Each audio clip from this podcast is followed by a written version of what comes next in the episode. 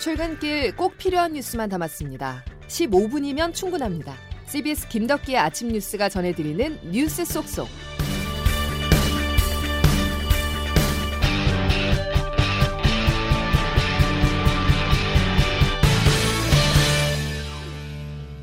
여러분 안녕하십니까? 11월 25일 김덕기 아침 뉴스입니다.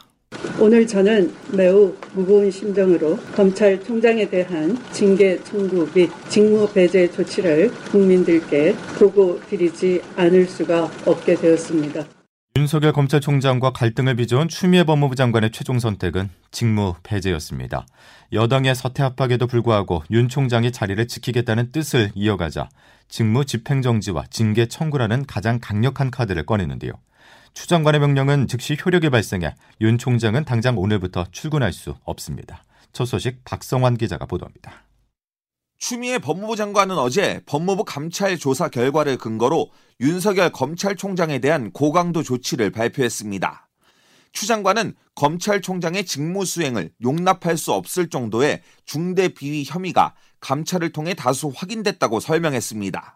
구체적으론 윤 총장이 서울중앙지검장 재직 시절 중앙일보 사주와 부적절한 회동을 했고 조국 전 장관 사건 등 주요 사건 판사들에 대한 불법 사찰에도 관여했다고 밝혔습니다.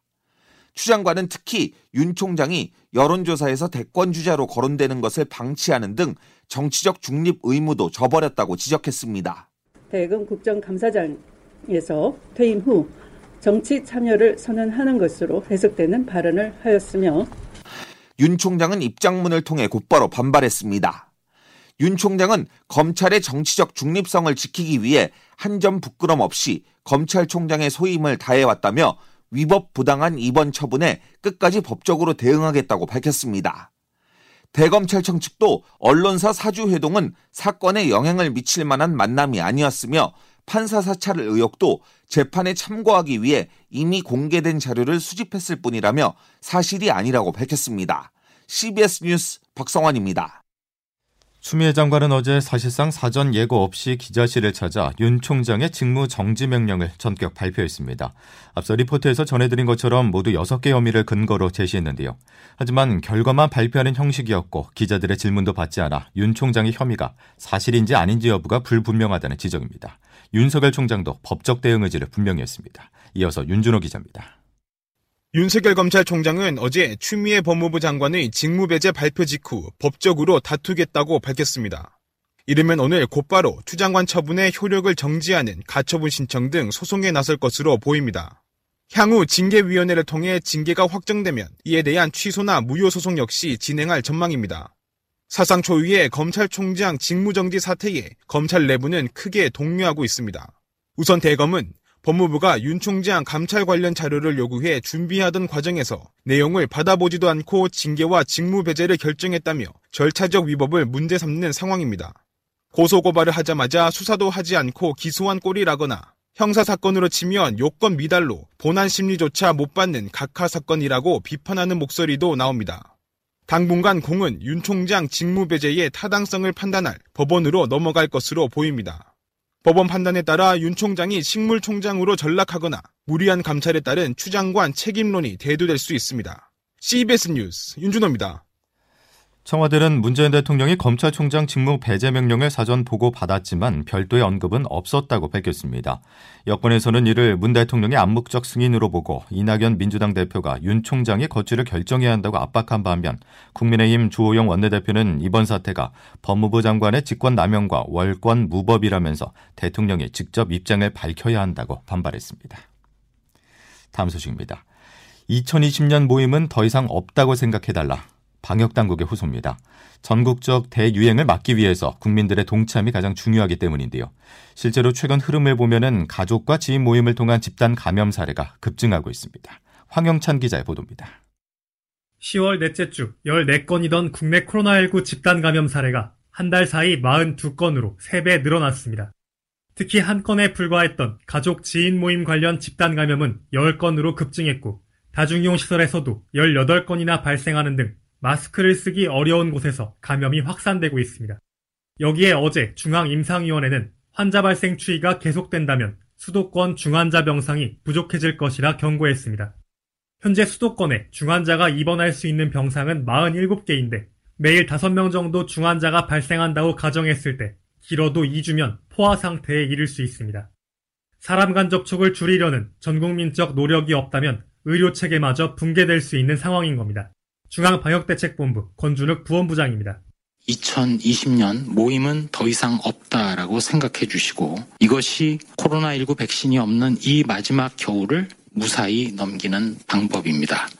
특히 방역당국은 무증상 비율이 높아 감염 여부조차 모를 가능성이 큰 젊은 층이 더 경각심을 갖고 거리두기와 마스크 착용에 힘써야 한다고 당부했습니다.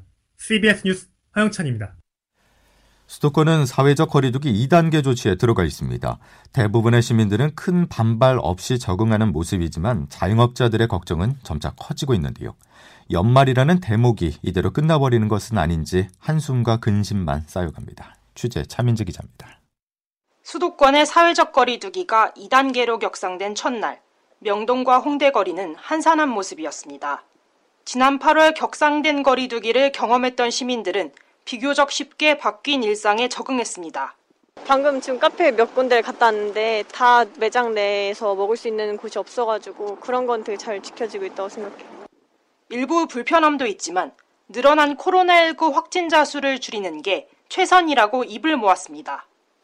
어지간하면 좀 포장을 이용해줬으면 하는? 저도 밥 먹고 싶긴 한데 그냥 집에 가니까요. 하지만 코로나 불경기를 겪고 있는 상인들은 야속한 마음이 더 큽니다. 그때는 처음이니까 어우 심각한가 보다 좀 무서우니까 했는데 이번에 또 2단계로 돌아가서 또 9시에 문 닫으라니 막막하잖아 이제. 상당수 시민들은 패스트푸드점으로 몰리는 등 풍선 효과 우려도 커지고 있습니다. 카페 내 이용이 전면 금지되자 시민들이 음료를 시켜놓고 앉아 있을 수 있는 햄버거집이나 편의점으로 몰린 겁니다. CBS 뉴스 차민지입니다. 조 바이든 미국 대통령 당선인이 미 연방 총무청으로부터 대선 승리를 공식 승인받으며 정권 인수 작업이 빨라지고 있습니다. 이 같은 영향으로 미국 정치 불안이 사라졌다는 분석이 나오자 뉴욕 다우지수는 124년 역사상 최고 기록을 세웠습니다. 워싱턴에서 권민철 특파원입니다. 바이든 당선인이 오늘 새 내각 구성원 6명과 함께 미국 국민 앞에 섰습니다. 외교, 정보, 국토안보 등 안보라인 장관급 한 명씩 일일이 소개했습니다. 대선 승리 연설 때 밝힌 대로 미국이 돌아왔다고 재차 강조했습니다. 우리 팀은 보여줄 겁니다. 미국이 돌아왔고 미국이 다시 세계를 이끌고 동맹들을 대적하지 않을 거라는 것을 보여줄 겁니다. 가장 먼저 소개된 토니 블링컨 국무장관 지명자의 일성 역시 국제사회와 협력이었습니다. 미국 혼자서는 세계의 모든 문제를 해결할 수 없습니다. 다른 나라와 함께해야 합니다. 그들의 협력과 파트너십이 필요합니다. 국제 리더십을 새롭게 다지겠다는 다짐입니다. 트럼프의 이른바 미국 우선주의와의 결별입니다. 트럼프의 정권 이양 협조 약속 다음날 나온 극적 반전이기도 합니다. 이렇게 미국의 정치 불안 요소가 사라진 덕에 뉴욕 증시 오늘 훨훨 날았습니다. 코로나19 백신까지 착착 개발되면서 오늘 다우 나스닥 지수 모두 사상 최고치를 경신했습니다. 다우 지수는 124년 만에 3만 고지를 찍었고 나스닥도 처음 1만 2천 고지를 밟았습니다. 워싱턴에서 CBS 뉴스 권민철입니다. 우리나라 증시도 뜨겁습니다. 코스피가 이틀 연속 역대 최고치를 갈아치웠는데요. 주식 투자자들 사이에서는 백두산 정상을 밟을 거란 말까지 나올 정도입니다. 백두산의 높이가 2,744m라 코스피가 2,700선도 돌파한다는 장밋빛 전망인데요. 주식시장이 이렇게 뜨거운 이유 홍영선 기자가 알아봤습니다. 어제 코스피 지수는 장중 최고치, 종가 최고치를 모두 갈아치웠습니다. 장중 한때 2620선까지 올라갔다가 2617.76으로 장을 마감했습니다. 11월 들어 외국인이 반도체와 2차 전지 업종 중심으로 사들이며 지수 상승을 이끈 까닭입니다. 전문가들은 외국인이 돌아온 배경에는 백신 개발 뉴스와 미국 대선 결정이 있다고 보고 있습니다. 김학균 신영증권 리서치 센터장입니다. 코로나 백신 개발 이후로 실물 경제가 좀 이제 좋아질 때 상대적으로 탄성을 가질 수 있는 데가 한국과 대만 같은 수출 중심 나라들이거든요. 백신이 개발되면 시장의 위험이 완화될 것이기 때문에 위험 자산인 신흥국, 즉 한국의 투자 비중을 늘리는 의사결정 수순이라는 설명입니다. 조 바이든 대통령 당선인의 승리가 공식화되고 부양책 확대를 주장해온 옐런 전 연방준비제도 의장이 초대 재무장관에 낙점된 데에 대해서도 시장이 긍정적으로 반응하고 있습니다. 국내 증시의 상승세가 지속될 것이라는 전망이 우세하지만 올해 큰 폭으로 오른 만큼 내년에 큰 폭의 상승세를 기대하기 힘들 것이란 예측도 적지 않습니다. 정용택 IBK 투자증권 센터장입니다. 주가가 올해 많이 오를수록 내년 주식시장에 대한 접근은 저는 좀 조심스럽게 하자라는 입장입니다. CBS 뉴스 홍영선입니다. 프로야구 NC 다이노스가 팀 창단 9년 만에 정규리그와 한국 시리즈 통합 우승을 달성했습니다. 박세현 기자입니다. NC는 어제 서울 고척 스카이돔에서 열린 한국 시리즈 6차전에서 두산을 4대 2로 눌렀습니다. 시리즈 전적 4승 2패로 승리한 NC는 창단 9년 만이자 2013년 1군 진입 이후 8시즌 만에 처음으로 프로야구 정상에 섰습니다. NC는 2년차 사령탑 이동욱 감독의 리더십 아래 나성범, 박민우 등 창단 멤버를 중심으로 탄탄한 전력을 구축해 정규리그와 한국 시리즈를 나란히 제패했습니다. 2016년 두산이 NC를 꺾고 우승했을 때 한국 시리즈 MVP를 차지했던 포수 양의지는 이번에는 NC 유니폼을 입고 다시 한국 시리즈 MVP로 우뚝 섰습니다. 이적하면서 이제 제 선택이 옳았구나라는 생각을 했고 또 좋은 코치님, 감독님 또 동료들 만나가지고 또 이렇게 또 우승할 수 있어가지고 거기서 너무 감정이 폭발해가지고 눈물이 났던 것 같아요. NC는 팽팽한 투수전의 흐름에서 5회 말 이명기의 적시타로 결승점을 뽑았습니다. 6회 말에는 박성민의 적시타와 박민우의 2타점 좌전안타로 석점을 추가해 승기를 굳혔습니다. 6년 연속 한국 시리즈에 진출한 두산은 타선의 침묵을 끝내 극복하지 못하고 준우승에 머물렀습니다. CBS 뉴스 박세훈입니다. 그룹 방탄소년단 BTS가 우리 가수 최초로 미국 최고 권위의 음악상인 그래미 어워즈 후보에 올랐습니다. 그래미 시상을 주관하는 미국 레코딩 아카데미는 오늘 방탄소년단의 곡 다이너마이트를 베스트 팝 듀오 부문 후보로 발표했습니다. 오늘 새벽 2시 40분쯤 서울 마포구의 한 모텔에서 방화 사건이 일어나 2명이 사망하고 9명의 부상자가 발생했습니다. 화재는 모텔 1층 장기 투숙객인 60대 남성 A씨가 홧김에 불을 질러 시작된 것으로 파악되고 있습니다. 이제 자세한 날씨 소식 알아보겠습니다. 김수진 기상 리포터. 네, 기상청입니다. 예, 오늘 낮부터는 추위가 조금 풀린다고요. 네, 오늘 아침에도 내륙을 중심으로 영하권이거나 영도 안팎인 곳이 많아서 꽤 춥게 느껴지고 있는데요. 오늘 한낮 기온은 대부분 평년과 비슷하거나 오히려 평년 기온을 좀 더 웃돌 것으로 보여서 이번 추위가 누그러지겠습니다. 오늘 서울과 춘천의 한낮 기온이 9도까지 오르겠고 대전 12도, 광주 대구 13도의 분포로 어제보다도 1도에서 3도가량 더 높겠는데요. 특히 그만큼 일교차가 10도 안팎까지 크게 벌어질 것으로 보여서 면역력 관리 잘 해주셔야겠습니다. 이런 가운데 오늘과 내일도 전국의 하늘은 대체로 맑겠습니다만 현재 건조특보가 발효 중인 강원 동해안을 비롯한 강원 영동 지역으로는 내일 밤부터 주말까지 비나 눈이 오락가락 이어지겠습니다.